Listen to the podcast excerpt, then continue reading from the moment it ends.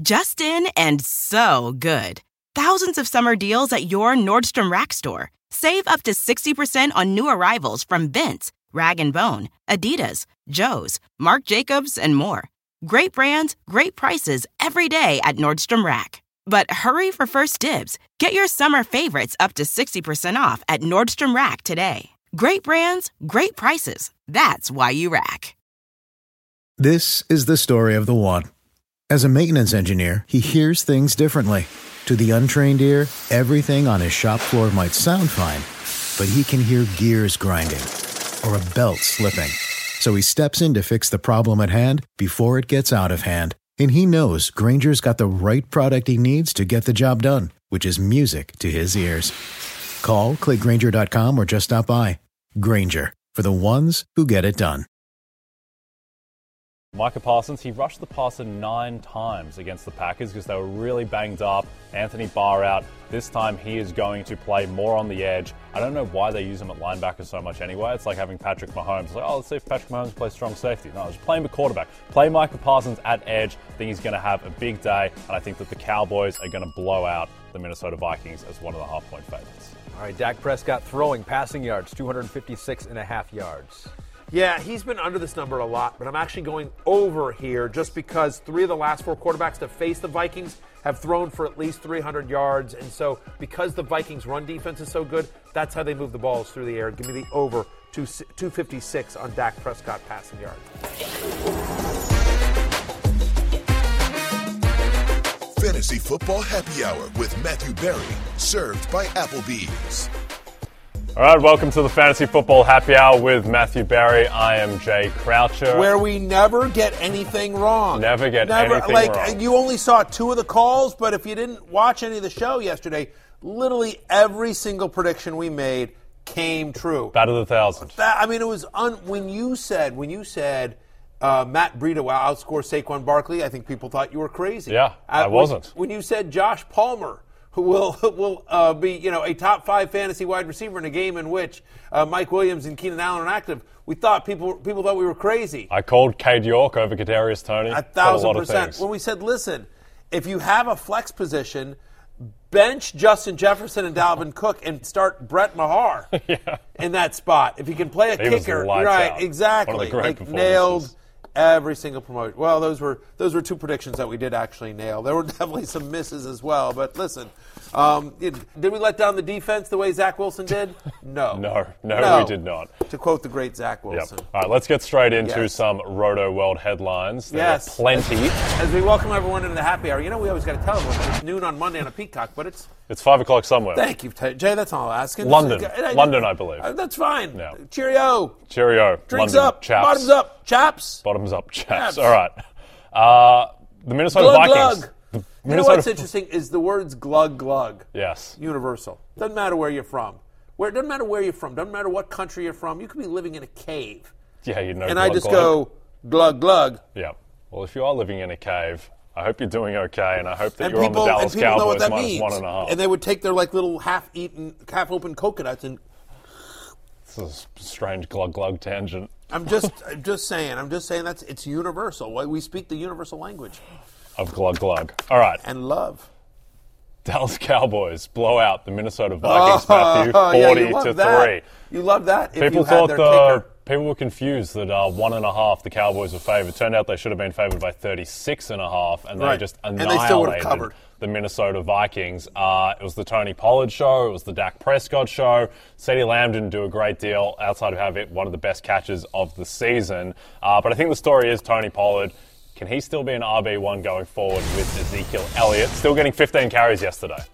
Yeah, look, and showed the explosiveness. And what was interesting here is that they actually used him. Finally, for the love of Pete, can we put Tony Pollard in the passing game? And we did. He got 6 targets, 6 for 109, and the 2 scores, including the 68-yarder that you see there on your screen. That's what we've been waiting for. Going into the season, we're like, look, Zeke's going to be the guy between the tackles, but they're going to try to use Tony Pollard's speed and mobility and versatility in space, getting the ball in these dump-offs, let him beat out. And you know what? They finally did it. It only took them 11 weeks, Mike McCarthy. Don't get me started on Mike McCarthy because, you know what, at least for today, he is the champion, 40-3 over the Vikings. And even Mike McCarthy, who's one of my least favorite coaches in the NFL, can't be dumb enough to go like, hey, we shouldn't do that anymore. Right? You know what I mean? Even he's got to be like, oh, that actually worked. Or the thing that other people have been saying all year long about, hey, Tony Pollard should be used in the passing game. Oh, wow, it worked. So, yes, I don't know that there's anything from yesterday's performance that goes away. I think if you're Dallas, you feel really good about how that – I mean, listen, it's 40-3 against a team that had just one loss coming into the game, Jay. But, Ezekiel Elliott between the tackles, pounding the end stuff close, Tony Pollard spreading the defense, using him, getting him mismatched on linebackers, taking advantage of his speed and versatility as well. Like, I think for our purposes, next week – at least in my rankings, will be very similar to what they were this week, which is 15 and 25. I had Tony Pollard at 15. I had Zeke at 25. Look, we didn't expect multiple touchdowns from each guy. Pollard winds up running back 1 as we head into Monday Night Football. Zeke is running back 10. But the fact of the matter is Zeke has now had back-to-back games with 2 touchdowns. He's had at least 15 touches in 6 of the last 7 games. He's not going anywhere. The volume will be there. The in-close opportunities should likely be there. But Tony Pollard is just the better running back to the eye test, to everyone's test, right? Yes, he passes every single test, the glug-glug test, any test that you want. I think that what you're hoping for is that it's, I guess, 50-50 in terms of the split of carries, and then Pollard gets all the receiving work. Because that has been a trend, is that Zeke just isn't getting any pass-catching work this year. So you want that to go to Pollard because he's clearly the more explosive player in the pass game. And I think that this Dallas offense is good enough that it can support both of them and CeeDee Lamb and Dak Prescott and Dalton Schultz all as viable fantasy starters. Tony Pollard ran a route on 51% of his snaps, which is great. And I would guess, without having the research in front of me, I would be shocked if that was not a season high for Pollard. So feels like, and maybe you can say like, hey, give a pass to McCarthy because Dak gets injured early, and then they've got Cooper Rush, and then they're just trying to sort of like manage it with Cooper Rush. But given how well that Cowboys defense is playing, you feel pretty good about them, especially given that they're playing on Thursday, Thanksgiving, as is tradition. They're home to a suddenly vulnerable New York Giants. I mean, the Giants got exposed, I think, by the Lions. We'll talk about the game in a little bit here, but we talked about that on Fantasy Football pregame as well, that we liked the Lions to upset the Giants. It was also Ahmed's bold call. Yes. Props to Ahmed. 1-for-1. Lions are his team. Feels like another big game is coming for the Cowboys on Thanksgiving. I feel like the bottom is falling out of the Giants, and we'll get to them, but Wan'Dale Robinson, he's torn his ACL, unfortunately. Adoree Jackson is out 4 to 6 weeks, too. They've got other defensive players banged up. So I think that, look, that line right now on BetMGM is Cowboys minus 8.5. I think it'll probably close minus 10.5, and I'd still probably be taking the Cowboys. That feels like a blowout. And the team that just got blown out by the Cowboys, the now 8-2 Minnesota Vikings, who after that have a negative point differential on the season, despite being 8-2. And look, just when you look at the screen and the performances from the Minnesotans, everyone did poorly. Dalvin Cook was okay on the ground, but didn't get a touchdown or the receiving work. T.J. Hockenson, fine, but Cousins, Jefferson, Thielen, just the disaster. Hockenson dropped 2 touchdowns, one of which he absolutely should have had, one of which he would have had to make a good play, but it's a play he's made before, which, by the way, just not for nothing. Like, and I get that the show, look, most of the show is about you guys, okay? Most of the show is me pouring out my heart, pouring out my brain for you at home. This one's about me and me only. So I'm in a guillotine league, right? Oh, here we go. I'm in a guillotine league, right? And so in a guillotine league, if you're the lowest scoring team in the league, you get chopped. And so I have a great team in this guillotine league: Saquon Barkley, Alvin Kamara, A.J. Brown, Miles Sanders, Michael Pittman, Josh Allen. It's a great team. Not anymore. No, not anymore, Jay Croucher. You know why? Because everyone that I just mentioned didn't score a touchdown. Yeah. Not one of them. Oh, no. Here, Matt Breida, take a freaking touchdown. I also have Devin Singletary in that league. He's the only guy of that long list of superstars, Devin Singletary. And yet, there's one other guy, my buddy Guillermo. Guillermo has a terrible team. He had to start Devontae Smith. He started Gabe Davis. Who you don't start volatile players like that in guillotine, right? You know, it's just, it's dumb. It's a dumb move. And yet those two guys scored touchdowns. And so we were going down, and I'm down by 5 points. I'm down by 5 points to lose this guy. I've got a better team than him top to bottom. I just mentioned all those superstars, none of whom will get in the end zone. And so you know what happens? You know what happens? There it is. Look at my team. Look at that. T.J. Hockenson, if he just catches one of the two touchdowns he should have caught, one of those two stupid touchdowns, I'm still alive in my guillotine league. Because, God forbid Josh Allen throw more than one touchdown pass. God forbid Saquon Barkley gets more than 30 yards against the Lions. The Lions, Saquon Barkley. Oh, Michael Pittman, Miles Sanders, A.J. Brown, that one game just absolutely tanked me. I thought at least one guy would do something. For the love of all that is holy and good, Jalen Hurts. Quez Watkins? Why are we throwing it to Quez Watkins? It's good, Quez. A.J. Brown is there. Miles Sanders is there. Michael Pittman. Come on, Matt Ryan. For once, try not to get sacked. Throw it to Michael Pittman. Loves getting sacked, Matt Ryan. It's brutal. And then Alvin Kamara, you're playing the Rams. You're at home. Juwan Johnson again? Really, Andy Dalton? The best tight end in the league. Could we just dump it off to Travis Kelce? Again, I needed 5 points. That entire team of superstars, taking the quarterback out of it, that entire team of superstars called one touchdown. Yeah.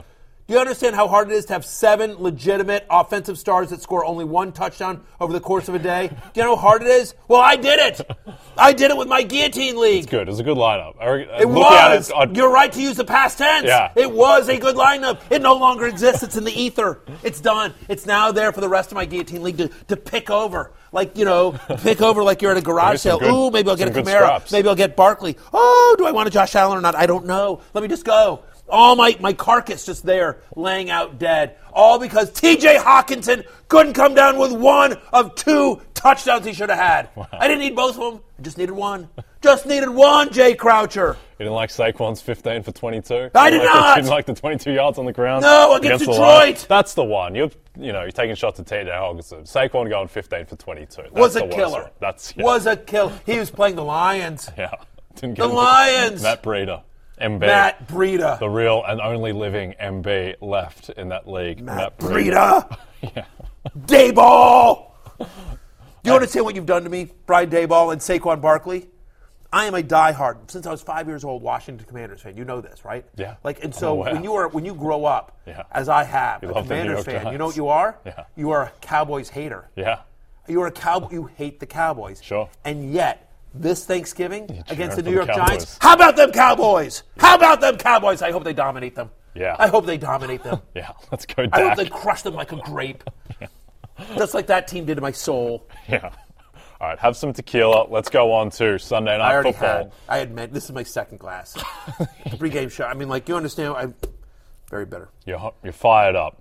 Also fired up, every fan in Kansas City after what Patrick Mahomes, the best quarterback in football, did against the Chargers. But I think the story is mainly the injuries. That felt good to get out. Yeah? You happy?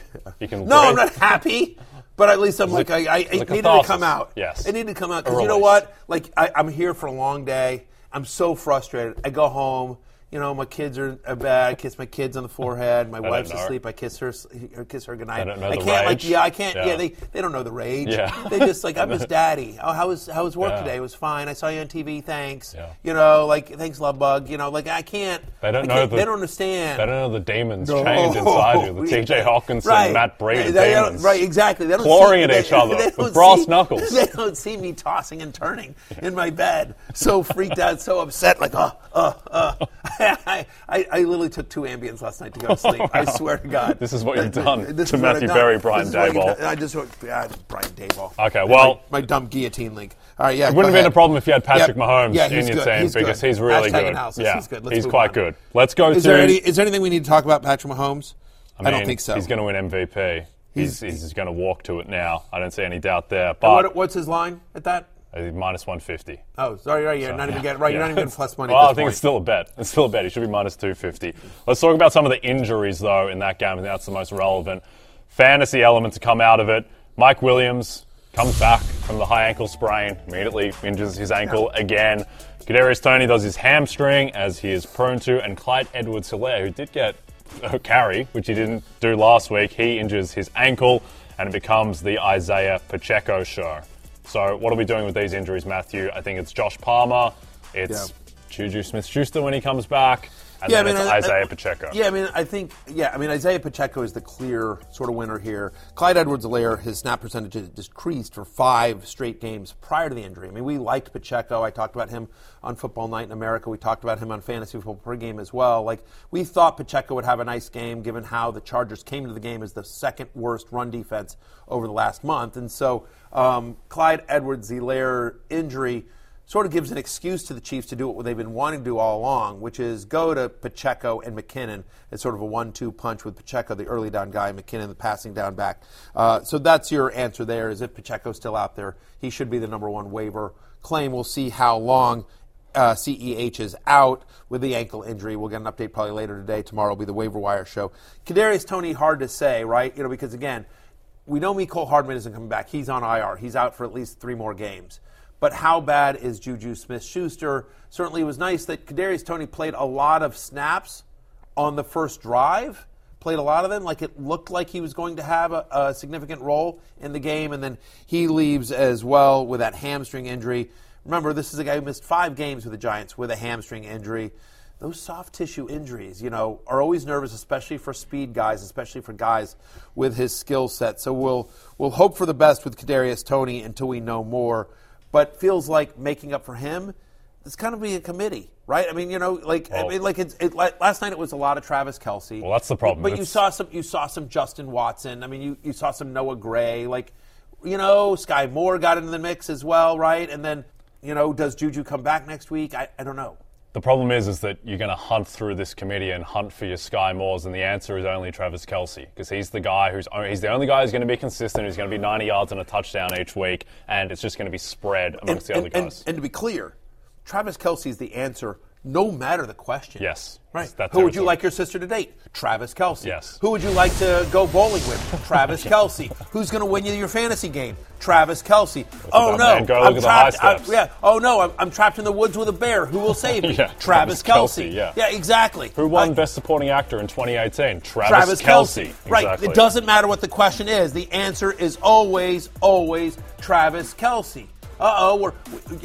Looks like, you know, we got to figure out this issue in the Ukraine. Yeah. Who do we send in? Yeah. Travis Kelce. Yeah. You know what? Like, Russia, Ukraine, get in a room with Travis Kelce. I bet you both come out happy. Yeah. I'm just saying, like, it doesn't matter what the question is. The answer is always and forever Travis Kelce. He's something else. Also something else last night was Josh Palmer, who produced last night. He gets 10 targets. How many weeks are we like, look, oh, no, Mike Williams, no, you know, like, Chargers. It was a bad week for me. Like, I'm going to totally cop to this, right? You're frazzled today. Hang on. Football Night in America, I do my BetMGM breakdown with Chris Sims every single week. It usually goes pretty well. Okay. It goes pretty well. Sure. You know what my 2 bets were last night? What were they? I'm going to tell you. So, first off, over 5.5 receptions for Austin Ekeler. Sure. Over 5.5 receptions for Austin Ekeler. He'd hit that number 4 straight games, 7 of 9 total games this year. He had 9 the previous game against Kansas City. No team in the NFL gives up more receptions to opposing running backs than the Kansas City Chiefs. I felt pretty good about Austin Ekeler over 5.5 receptions. He got 2. Yeah. Right?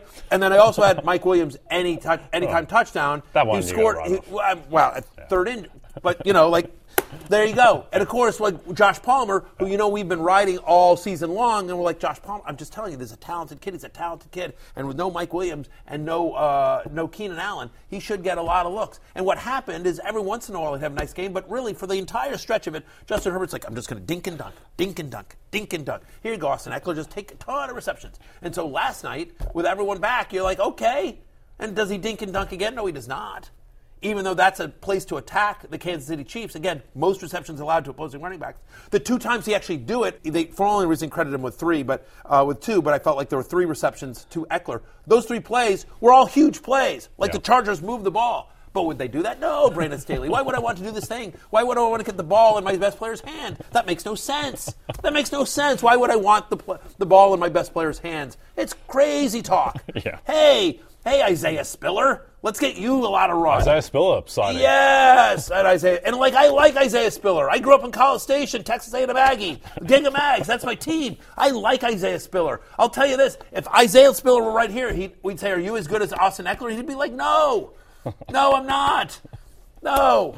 And he's not. So anyway, whatever. The fact of the matter is that, yes, in the game that we didn't think Josh Palmer would do anything because Keenan Allen and Mike Williams were there, he goes off. Yep. He has a monster game. He does what we thought he had the ability to do, what we saw in the preseason, what we've seen from flashes for him throughout the year. So, yes, if Mike Williams' injury is serious, you know, he aggravated this high ankle sprain, then, yeah, we're back in on Josh Palmer. Yep, it's fine. When you're wrong on Football Night in America, not many people watch that show. It's only like 20 So you don't think anyone saw that? No, I don't think so. Oh, thank God. I think they missed it. They missed it. Whew. All right, let's go on to... Because that would hurt my reputation. I don't want to...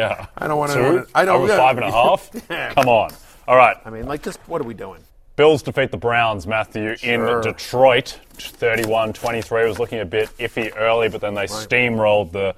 pretty listless Cleveland Browns. Josh Allen, not great. I don't think that really means anything. Obviously, you're starting Josh Allen. They missed a couple games of practice. They had to have their neighbors and, weirdly, Travis Kelce help them out, shoveling snow and get them out. Seriously, I don't know. You didn't see it. Like, he's got Bills gear on. But Travis Kelce was in there helping because there's nothing he can't do. He's quite a week, Travis.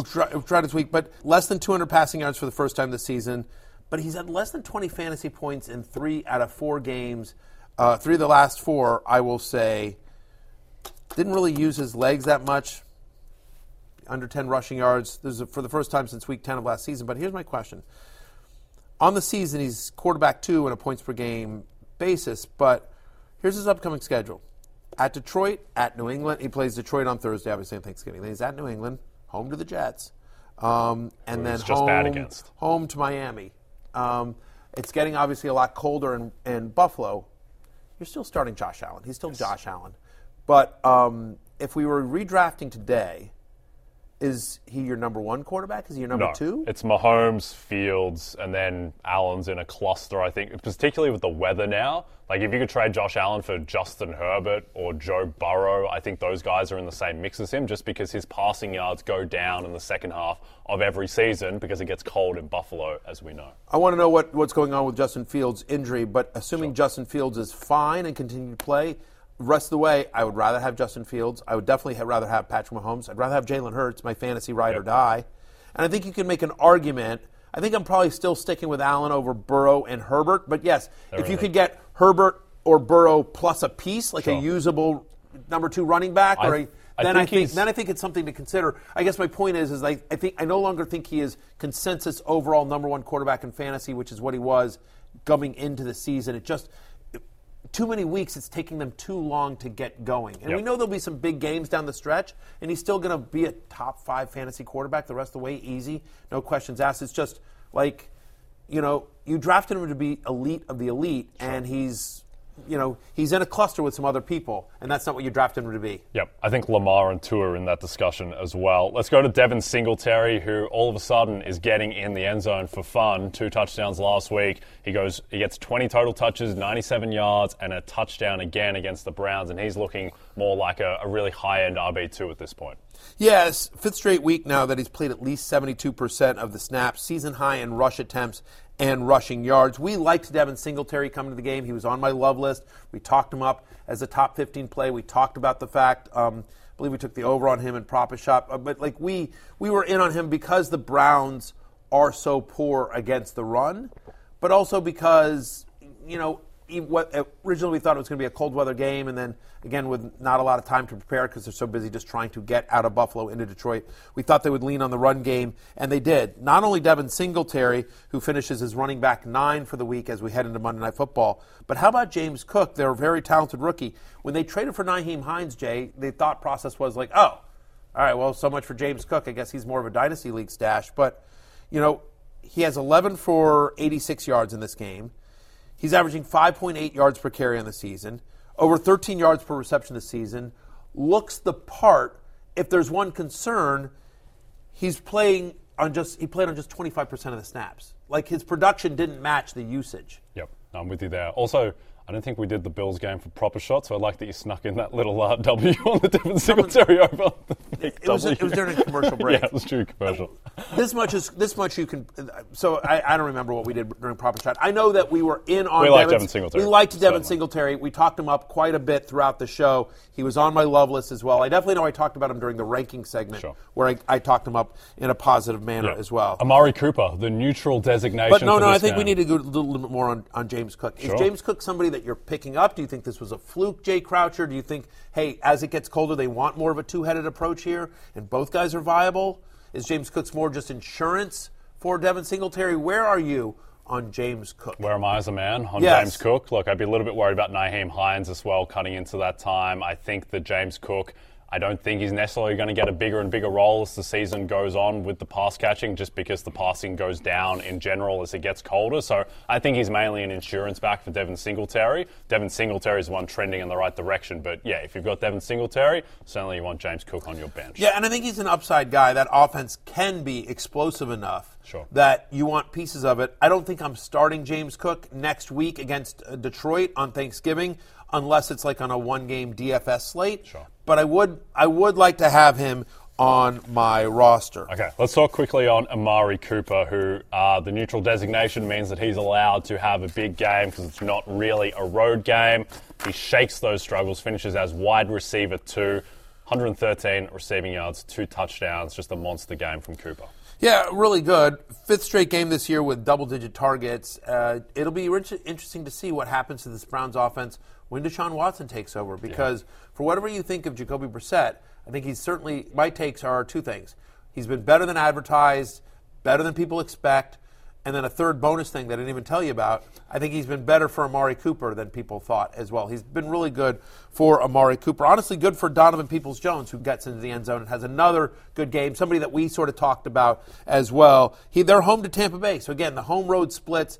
Like, we talked about the fact that going from outdoors in Buffalo to indoors on a neutral site we thought would ultimately be good for Cooper. He was my wide receiver 21.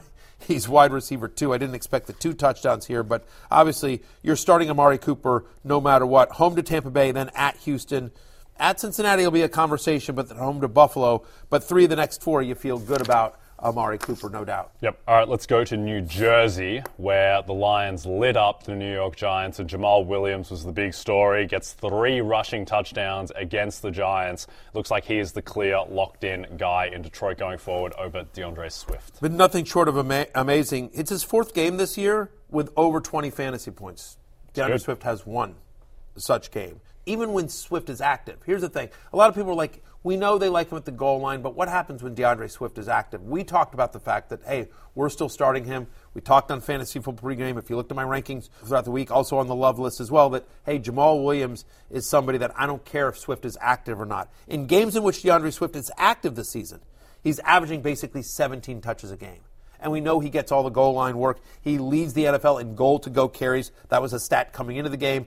Obviously, he converts 3 in this one as well. 12 rushing touchdowns. That is 5 more goal line carries than any other running back in the NFL. He's actually got 3 times as many rushing touchdowns as the Packers and the Buccaneers. Yeah. Like, Jamal Williams has been nothing short of amazing as you sit here and look it on your screen, right? Like, he's got more than Derrick Henry, more than Nick Chubb, more than Josh Jacobs or league winner Ken Walker. More than Jalen Hurts even. Anyway, so 12 rushing touchdowns, leads the field. Like, he's the 5th best running back in fantasy. He's a locked-in RB1, until further notice. Low-end RB1. DeAndre Swift, gets the touchdown, right? But he had 8 touches in this game. Once again, another game with just single-digit touches, and I feel like that's going to always be the case with him. He's had under 8 rush attempts in 6 to 7 games he's played. He's only had 1 game. This one's shocking to me. He's only had 1 game with more than 3 receptions. They're just not using him in the passing game, which is so weird given his skill set, Jay. For the 3rd straight game, he's played 31% of the snaps or fewer. Yep. I think the problem with DeAndre Swift, it's not so much Jamal Williams for him, it's that Justin Jackson is now getting 25 snaps and 10 touches. Now he's got to compete with him as well. Yep. What's going on there? So I think DeAndre Swift, my thought was always that at some point in the season it would flip and DeAndre Swift would just become the guy. I don't think that's the bet anymore. I think Jamal Williams is definitely the guy you'd want going forward. 1,000%. Yeah, I mean, that guillotine league that I had that just lost, right? No, you know who's on my bench in that league is DeAndre Swift. Yeah. Like, I couldn't even risk him, right? I mean, like, I'm just, that's how good that team was, is that I was able to bench DeAndre Swift because I'm like, they're not going to use a lot. But, of course, he still scores. Yeah. Had I started DeAndre Swift over any of those other, like over Saquon Barkley, right? You know, I'm moving on. Well, now you, but now I'm dead. Him forever. I'm dead. Yeah, he's benched forever. Yeah. All right. Hopefully not on the bench this week, but he might be, is Justin Fields, who gets injured in the final drive. Against Atlanta, we'll see what the upshot of that is. But until that point, he'd been, you know, his usual self. Again, 85 rushing yards and a rushing TD, just Justin Fieldsy. You told me on Fantasy Football Pregame that you didn't think this was sustainable. And you know what? It is. It's sustained. It's sustained. Yeah, well, he didn't get the 60-yard rush, but he still produces value each week that he's healthy. Fantastic. I mean, right, over 80 rushing yards now in 5 of the past 6 games. Yep. I believe he had 85 rushing yards in this one as well. Throws a touchdown, runs for a touchdown. He is the 6th best quarterback in fantasy as we head into Monday Night Football. Unfortunately, who knows what's going to happen with Fields. Our fingers are crossed, but tomorrow will be a big day. You may need a quarterback for the rest of the – that's the concern here with Justin Fields. Mm-hmm. And, by the way, Matthew Stafford. Not that Matthew Stafford is fantasy relevant, but when you think about how important those two guys are, Fields and Stafford, to their teams, and where the season is for those two teams, do you think maybe, hey, you know what, let's just shut these guys down? Like, there's no reason, especially with Justin Fields, honestly, either of those guys, there's no reason with either of those guys to be back out there for competitive NFL reasons because it's not their season. And both those guys are such key parts of the future. I think Fields has played so well that he's more likely to get shut down now because they've seen enough. Had he not played so well, they might want to put him out there to see if he's the guy for next year. He's definitely the guy for next year. Let's quickly touch on Kyle Pitts, who looks like he's suffered an MCL sprain, still waiting for the exact timeline and all of that. I mean, 5 targets, 3 receptions, 43 yards. That's kind of a good game for Kyle Pitts these days. That's what's sad. I mean, look, I don't mean to make light of anyone's injury. So, you know, we hope the best for Kyle Pitts.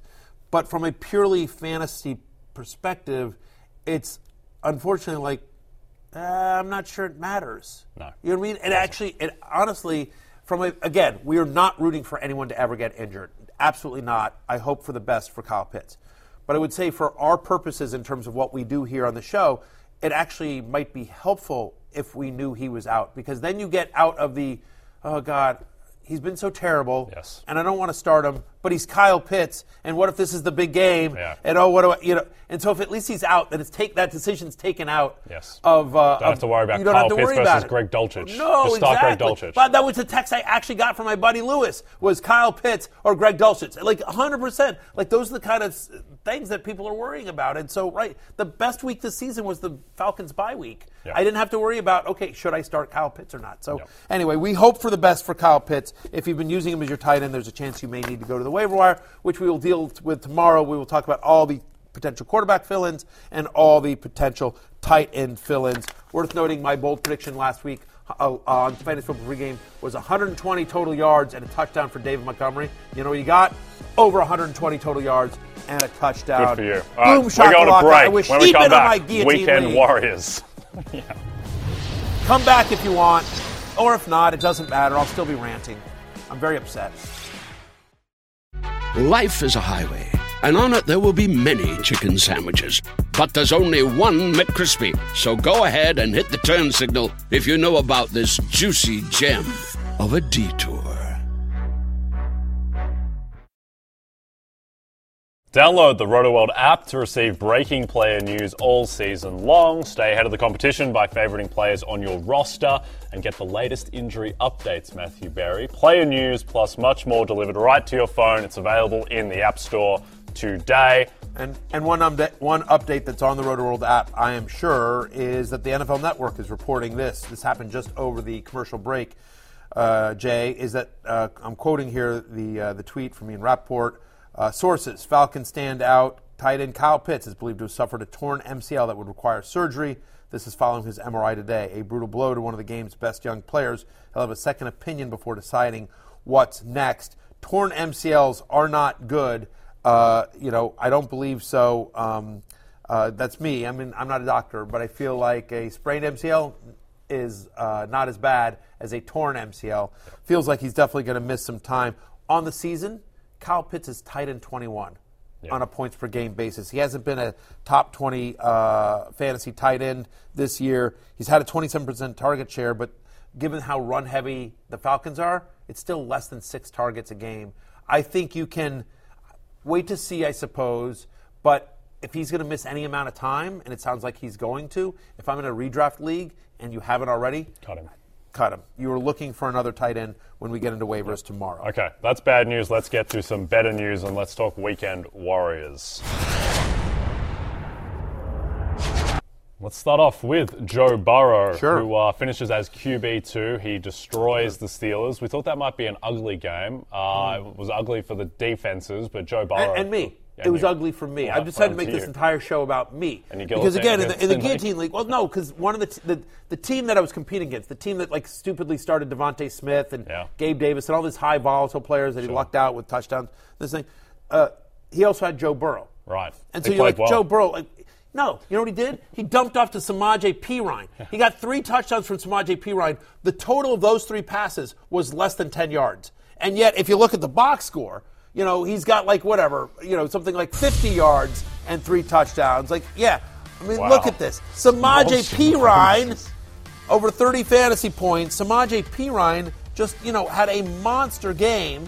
And honestly, literally, like if you go back and you watch that game, it was nothing but dump offs to Samaje Perine that he then takes the distance. And so I feel like even though Joe Burrow got all the credit, it was really Samaje Perine, right? I mean, he had the 29-yard touchdown catch. Like, I mean, like Samaje Perine had 52 yards receiving. And so you look at Joe Burrow, 355. Really, it should have been 300 yards and 1 touchdown. Well, it's like I always say when you're a Super Bowl contender, just give the ball to Samaje and get the hell out of the way.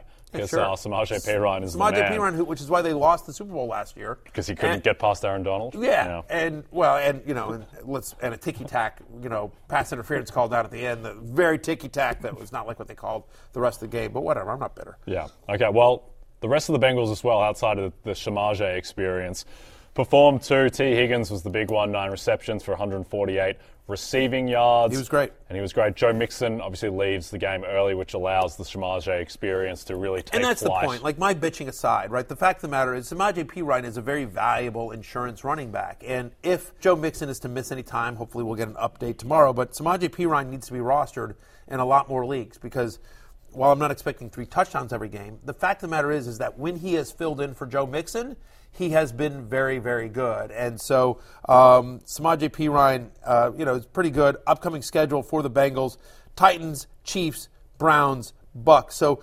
definitely a mixed bag in terms of defenses they'll face. But, you know, Joe Burrow locked in as a fantasy starter here. Other side of the ball here, how about Najee Harris? Back. Like the ghost of Najee Harris. He's back. You know, Undertaker gift coming back up. Yeah. Might finish the year better than Saquon Barkley the rest of the way at this pace with Saquon's 15-22. He has 90 rushing yards, gets the receiving work, though, which is the key. 4 receptions for 26 yards. That helps you in PPR leagues. We got your tweet on screen. Where is that? Najee Harris bang. And that was after the play where he ran towards the end zone and leaped over. I mean, he looked spry. Yeah. He looked young and spry. He looked very... Trent Richardson-like. Yes. Which is what shedding the tag. Yes. Our tag. Mainly your tag. Tag. That's fine. I'll own it. But he's now had 20 touches and 80 or more scrimmage yards in 3 of the past 4 games, whereas he had 1 such game through the first 6 weeks of the season. And so suddenly starting to look like the guy we all drafted. And so that was nice here. Again, and I think your point about the receiving work, 4 for 26 as a pass catcher. Over the last 4 games, he's averaging 4.4 yards per carry. Whatever it was, whether it was the leaking of, hey, Jaylen Warren might take over this job or whatever mental gymnastics they did, it has worked. Najee Harris is back in as a low-end running back 1. Yep. A guy who never left outside of that one weird game against New Orleans is Davante Adams, who goes off much to your chagrin. 13 targets, 7 receptions, just a casual 141 receiving yards, 2 touchdowns, including the walk-off home run Yeah. Devontae has lost three games. I like Devontae Adams. Why was that to my chagrin? I thought he was in the guillotine league. He's in. I have him on my other guillotine. I'm in two. I'm moving on to my other guillotine league. Thanks to number 7. I thought Guillermo's might have started that ball. No. Guillermo wouldn't be so lucky as to have Devontae Adams. Yeah. No. I don't think there's much to say here outside of Devontae Adams is really, really good. And Derek Carr, who maybe was holding him back a little bit earlier on, was putting him in positions to succeed yesterday. Raiders get the win in a blockbuster game of football. Oh, my goodness. Like, I don't know that there's any... What happened to Pat Surtain? Where's my man? Like, I don't think it's going to happen, but I don't know why Nathaniel Hackett hasn't been fired. Wow. Matthew Berry just heaving fire today. Again, I never want anyone to be fired. Like, it's an awful thing, sure? Right? Yeah. No, I know. I'm not rooting for anyone. I want to be clear here. I'm not rooting for anyone to be fired. Being fired sucks, and it sucks for NFL personnel and coaches who have wives and spouses and kids, and it disrupts your entire family, and it's awful, and people know your business, and it just sucks. But that is the business we live in, right? You know, when you become a highly paid NFL head coach, that's part of the gig. And when you become a highly paid NFL head coach for a multi-billionaire who signs a quarterback, who gets you a franchise quarterback at $250 million, which is what he did, and one of the best defenses in the NFL, and you've only won 2 games through 11 weeks, yes, people start asking questions. Is that legit? Yeah. I mean, do you kind of want Mike McCarthy to be fired, though? I feel like you're off Mike McCarthy. Yeah, that's personal. That one's personal. Okay. That's one personal. Yeah. Hackett, I mean, I don't want to be the Bill Simmons body language expert, but he looked like he had no idea what he was doing on the sideline. I don't know why he didn't call timeout on the last drive that the Raiders had. I don't know what's going on. Yeah, it just there were a lot of, and it's not the first time we've seen some sort of brain farts, you know, in the last minutes of a game that you thought the Broncos could or should have won, and they did not. So I feel bad. Let's ride right into the ground. Anyway, so it's really interesting here. Back to Pittsburgh for one quick second. I just want to mention George Pickens. Another huge game for Pickens as well. He's now had 14 or more fantasy points in 4 of the 6 games where he's got at least 6 targets. By the way, should have had an even bigger day. Absolutely just dropped like a walk-in touchdown, which, by the way, in a game in which I lost in another league where I had Pickens and I lost by like 5 points, and I have Pickens in that league. If he catches that thing, I win. So, anyway, yesterday was not my day. Let's talk another superstar rookie wide receiver, Chris Olave. 5 receptions, 102 yards, gets the deep touchdown bomb, lights up Jalen Ramsey. And also Juwan Johnson, how about him? Just scores touchdowns for fun and keeps producing. So I don't know that fantasy viability in New Orleans. Yeah, I don't know if there's anything we need to say about Chris Olave. He's awesome. He's quarterback proof. He's averaging over 14 fantasy points per game with Dalton. He's averaging over 14 fantasy points with Winston. He's, he's a top 20 locked-in wide receiver and, borderline top 10 in the right situation. But Juwan Johnson, someone we'll talk about more tomorrow as we're looking for more tight ends. He's now been a top 10 fantasy tight end 4 of the past 5 weeks. He's had 3 straight games with over 40 yards. He has scored in 4 of the past 5 games as well. And so on a Saints team that doesn't seem to have a lot of weapons, because apparently they no longer consider Alvin Kamara a weapon, which, don't get me started. Juwan Johnson is certainly one of them. He's tied in 5 as we head into Monday Night Football. Alvin Kamara, just as long as we mention him real quick, has now had under 13 fantasy points in 3 straight games. He's had 1 game this entire year in which he scored a touchdown. Yeah. This is Alvin Kamara. He had 3 touchdowns in 1 game, but whatever. They all came in that 1 Week 6 game. I wouldn't mind Dennis Allen getting the can. Okay, let's go. One guy's not getting the can is John Harbaugh, one of the best coaches in the NFL. Not. Let's go to Baltimore. DeMarcus Robinson, is he wide receiver 1 in Baltimore going forward? I mean, it's worth noting that he's had at least 8 targets and 12 fantasy points in 2 of the last 3. He's a nice wide receiver. You know what I mean? He's had success in Kansas City with Patrick Mahomes. Just like they have Andrews, and then, Devin Duvernay. And, by the way, Lamar Jackson, your boy. Yeah, your guy. Your ride or die. Yesterday. I feel like you're closer to die. Yes. I mean, he couldn't do it against Carolina. He's an interesting name. We'll get more into him tomorrow. Probably should be picked up, but it's only his 2nd game this year with over 30 yards. I'd want to see some more consistency from him. Feels like much like the running backs in Baltimore, it's going to be wide receiver by committee. Yep, that makes sense. All right, let's talk about some kickers. I don't think we've talked kickers all year long, but they deserve mention. today because all of the kickers on this list, and we'll go through the names, they all scored more points than Justin Jefferson, Saquon Barkley, Nick Chubb, CeeDee Lamb, AJ Brown, Dalvin Cook, Damian Pierce, and those heroes are Tyler Bass, Brett Maher, Evan McPherson, Harrison Butker, Daniel Carlson, Brandon McManus, Matthew Wright, Younghoe Koo, Joey Sly, and the great Chase McLaughlin. It was so gross yesterday. I am in a couple of leagues with kickers because the commissioner set it up that way. I hate kickers. I hate playing in fantasy leagues with kickers. I'm only in these leagues for various reasons. Like, one of them was a work league that I got set up. Not this work league that we're in, but another one's a different work league that I got set up in. The commissioner set up with kickers. I'm like, why would we play with kickers? And the guy's like, I don't know. Whatever. There's like a couple of legacy leagues that I'm in that I can't get the commissioner to change. I hate kickers. Don't play with kickers. Yep. But if you do, all they do is outperform Justin Jefferson. All right, we're going to go to a promo, my favorite one of the year so far, Matthew. Release the hounds. It's a Thanksgiving tradition like no other. The National Dog Show, presented by Purina. Thousands of dogs, Matthew, compete for the title of Best in Show. Thanksgiving at noon Eastern on NBC and Peacock. Let's go to break. When we come back, Sunday Scaries. Can you bet on that? I bet MGM. Let me get some odds. Yeah, we'll find out. I want odds on the shaggy one. You talk about the second half, especially the offense, 7 possessions, only 2 total yards. I mean, if Zach continues to struggle, do you have to go to Mike? No, that's the furthest thing on my mind. I've told you guys before, Zach's our quarterback, and we've got to find ways to help him get better. As an offense, though, I mean, when you guys are only able to score 3 points, the defense only lets up 3 points. I mean, do you feel like you let the defense down at all? No. I love how definitive he is with a no. And I feel like... Really inspires confidence. It really inspires confidence. I feel like you could have some fun with that. Like, just that clip. B-Rubes, I don't know if we can cue that up and try that, but just... So like, let me ask you a question. Like, Zach Wilson, Matthew Berry from Peacock. Do you know who Elijah Moore is? Down at all. No. Okay, let me try this one. Let me try this one again. Listen, I came down for breakfast the other morning, and I saw somebody young... running out the back door, holding my mom's coffee cup. Was that you? The defense down at all? No. Are you sure it wasn't you? All right. That was Matthew Berry from Peacock. So yeah, that's Matthew Berry from Peacock here. Matthew Berry from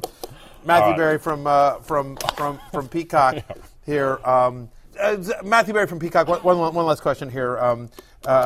Zach, is Joe Flacco elite? Down at all? No. Interesting. Okay. Interesting comments from Zach Wilson. Let's take a look at some of those offensive stats that he put up against the Patriots. If you enjoyed that bit, don't worry. That bit's coming back. More punts than completions. There were 10 punts, 9 completions, 77 passing yards. That's across a full game. 59 yards on the ground, 2.1 yards per play. That seems high. I think we might have to double check that. It didn't seem like they could get anything going. And we actually have video of the Jets offense from yesterday, Matt. Okay, let's do it. So this is the Jets. That's Zach Wilson. Yeah, sure. Off. Yeah, taking flight. Oh, no. He sailed the ball over another receiver's head on the screen. And he's in Fuego. That's his press conference at the end there. By the way, do you think the Jets offense actually got that high at one point? Yeah. Do you think that's being too kind? Yeah, that's more yards than the Jets ever got yesterday. I don't know what else there is to say. I'm going to compare two quarterbacks through their first 20 starts. Yeah. Zach Wilson's made 20 starts. Zach Wilson's first 20 starts in the NFL, 6.3 yards per attempt, a 13-16 touchdown to interception ratio, a passer rating of 70.7. Yeah. Quarterback B, 6.2 yards per pass attempt, so a tenth of a yard less, a 15-13 touchdown to interception ratio, so slightly better because Zach's is 13-16. This guy is 15-13 touchdown interception ratio and a 70.6 passer rating versus Zach's, which is 70.7. So quarterbacks fairly statistically similar? Fairly similar. Do you know who quarterback B is? Is it Jamarcus Russell? It's Jamarcus Russell. I was going to guess him or Jake Locker or Christian Hackenberg or whatever. It's Zach Wilson. It's Jamarcus Russell, who is, for our younger viewers, who is fairly or not widely considered to be the biggest bust in quarterback history, in NFL quarterback history, right? I mean, is that? That's fair. I mean, regardless of whether you think that or not, that's the general consensus. Yeah. For me, ultimately, it sounds like they're sticking by Zach Wilson. I don't know that actually happens.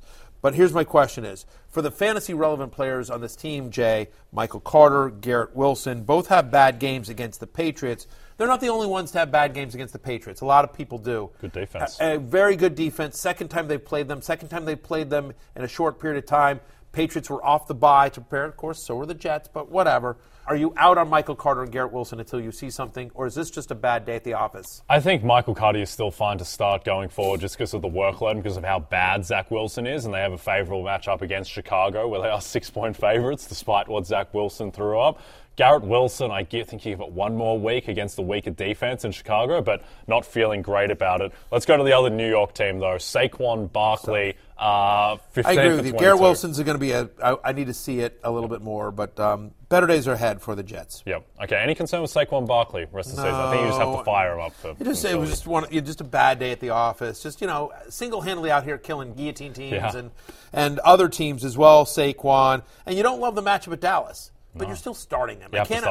In terms of, is there an actual item? I don't think so. You're not trying to sell him low, or whatever. Not you're not his trying lowest to, point right now. Yeah, I mean, I still think, What are we doing with New York pass catchers with Wan'Dale Robinson, unfortunately, with the torn ACL? Slayton time? Yeah, I think so. He's had at least 13 fantasy points in 4 of the past 6 games. He's the only guy that you feel good about. Again, they're traveling on a short week to Dallas and Thanksgiving, so kind of want to see that. Then they play Washington, Philadelphia, and Washington. So it's a really tough schedule coming up here. If someone was willing to give me a top 5 player for Saquon, I might consider that, because it is worth noting that he's had only one game with 20 receiving yards since week 5, so the passing game usage hasn't been there recently, but he's still Saquon given how bad running back is out there. I'm probably still sticking with Saquon. Awful news about Wan'Dale Robinson, a guy that we liked quite a bit, but he's now out for the year. I do think Slayton and Barkley are the only two guys, but whatever. Daniel Jones continues to be a viable QB streamer. He also had a good game yesterday. Yep. Okay, someone who didn't have a great game was Miles Sanders against the improving Indianapolis defense that has always been tough against the run. 47 rushing yards, you hit on the under on your bet on his receiving yards because he gets 1 reception for 1 yard. That's crazy. His line was 6.5 receiving yards. I took the under and I won it. Yeah. That's a good bet. So he's just a touchdown-dependent flex going forward? Pretty much. He's just got no receiving game usage as well. He's had under 15 touches in 3 of the past 4 games. If there's anything positive, he plays the Packers this week, which is, a team that you can absolutely run on. I think they get right against the Packers. I'm sticking with Miles Sanders. Okay, let's race through. Borderline top 20 guy here. Yes. Let's race through these last 3 names. Damian Pierce against your Commanders has a dreadful game, looking like he's maybe not game script independent anymore. It was one bad game. It's his first game with under 12 fantasy points since week 2. And again, scoring was just down across the board in the NFL. Washington took command, which is what they do. Pick 6 immediately got them in a hole here as well. They play Miami next week. I'm willing to give Damian Pierce one more week, no question about it. I'm not worried about it. Okay, last name, DJ Moore. Do you have to bench him if Baker Mayfield remains the starter going forward? They play Denver next week, 100%. And I'm nervous about Deontay Foreman as well. 11 rushes, 24 yards. This was just we thought it would be a tough matchup, but it just, the offense under Baker Mayfield just doesn't feel good. Yes, good. Good is the word I was looking for. Yep. Just doesn't feel good, doesn't feel great. Baker Mayfield for Zach Wilson, who says no? Yeah, I'd rather have Baker. The answer is America. Yeah, whoever wins, we lose. At any rate, I'm still sticking by Deontay Foreman as a flex. I'm out on DJ Moore until P.J. Walker comes back. All right, let's go to break. Return. Monday Night Football, best bets, courtesy of our friends at BetMGM. Matthew Berry. The action never stops at BetMGM. Sign up now using bonus code BERRY and your first wager is risk-free up to $1,000. Simply download the BetMGM app today or go to BetMGM.com and enter bonus code BERRY to make your first wager risk-free up to $1,000. And let's take a look at the most bet props at BetMGM for Monday Night Football. And a couple of 49ers, Christian McCaffrey and George Kittle. McCaffrey to score first touchdown is plus 450. McCaffrey to score a touchdown anytime is -140, and it's the same price for George Kittle over 3.5 receptions in Mexico City. This is last call, Matthew Berry. What's your best bet? Yeah, well, listen, first off, thank you to my friends at BetMGM. Thank you for betting, because like when everything else goes wrong, like it did with my, you at least have some bets, and I won some bets last night, which makes me feel good. I always like betting on the Patriots defense. I just want to mention them real quick because we run out of time. They're the number one defense in fantasy so far this year. It's just worth noting. They've had 13 fantasy points or more in 4 of their past 6. But in terms of what bets do I like tonight, give me George Kittle. So you saw one of the most popular bets is over 3.5 receptions.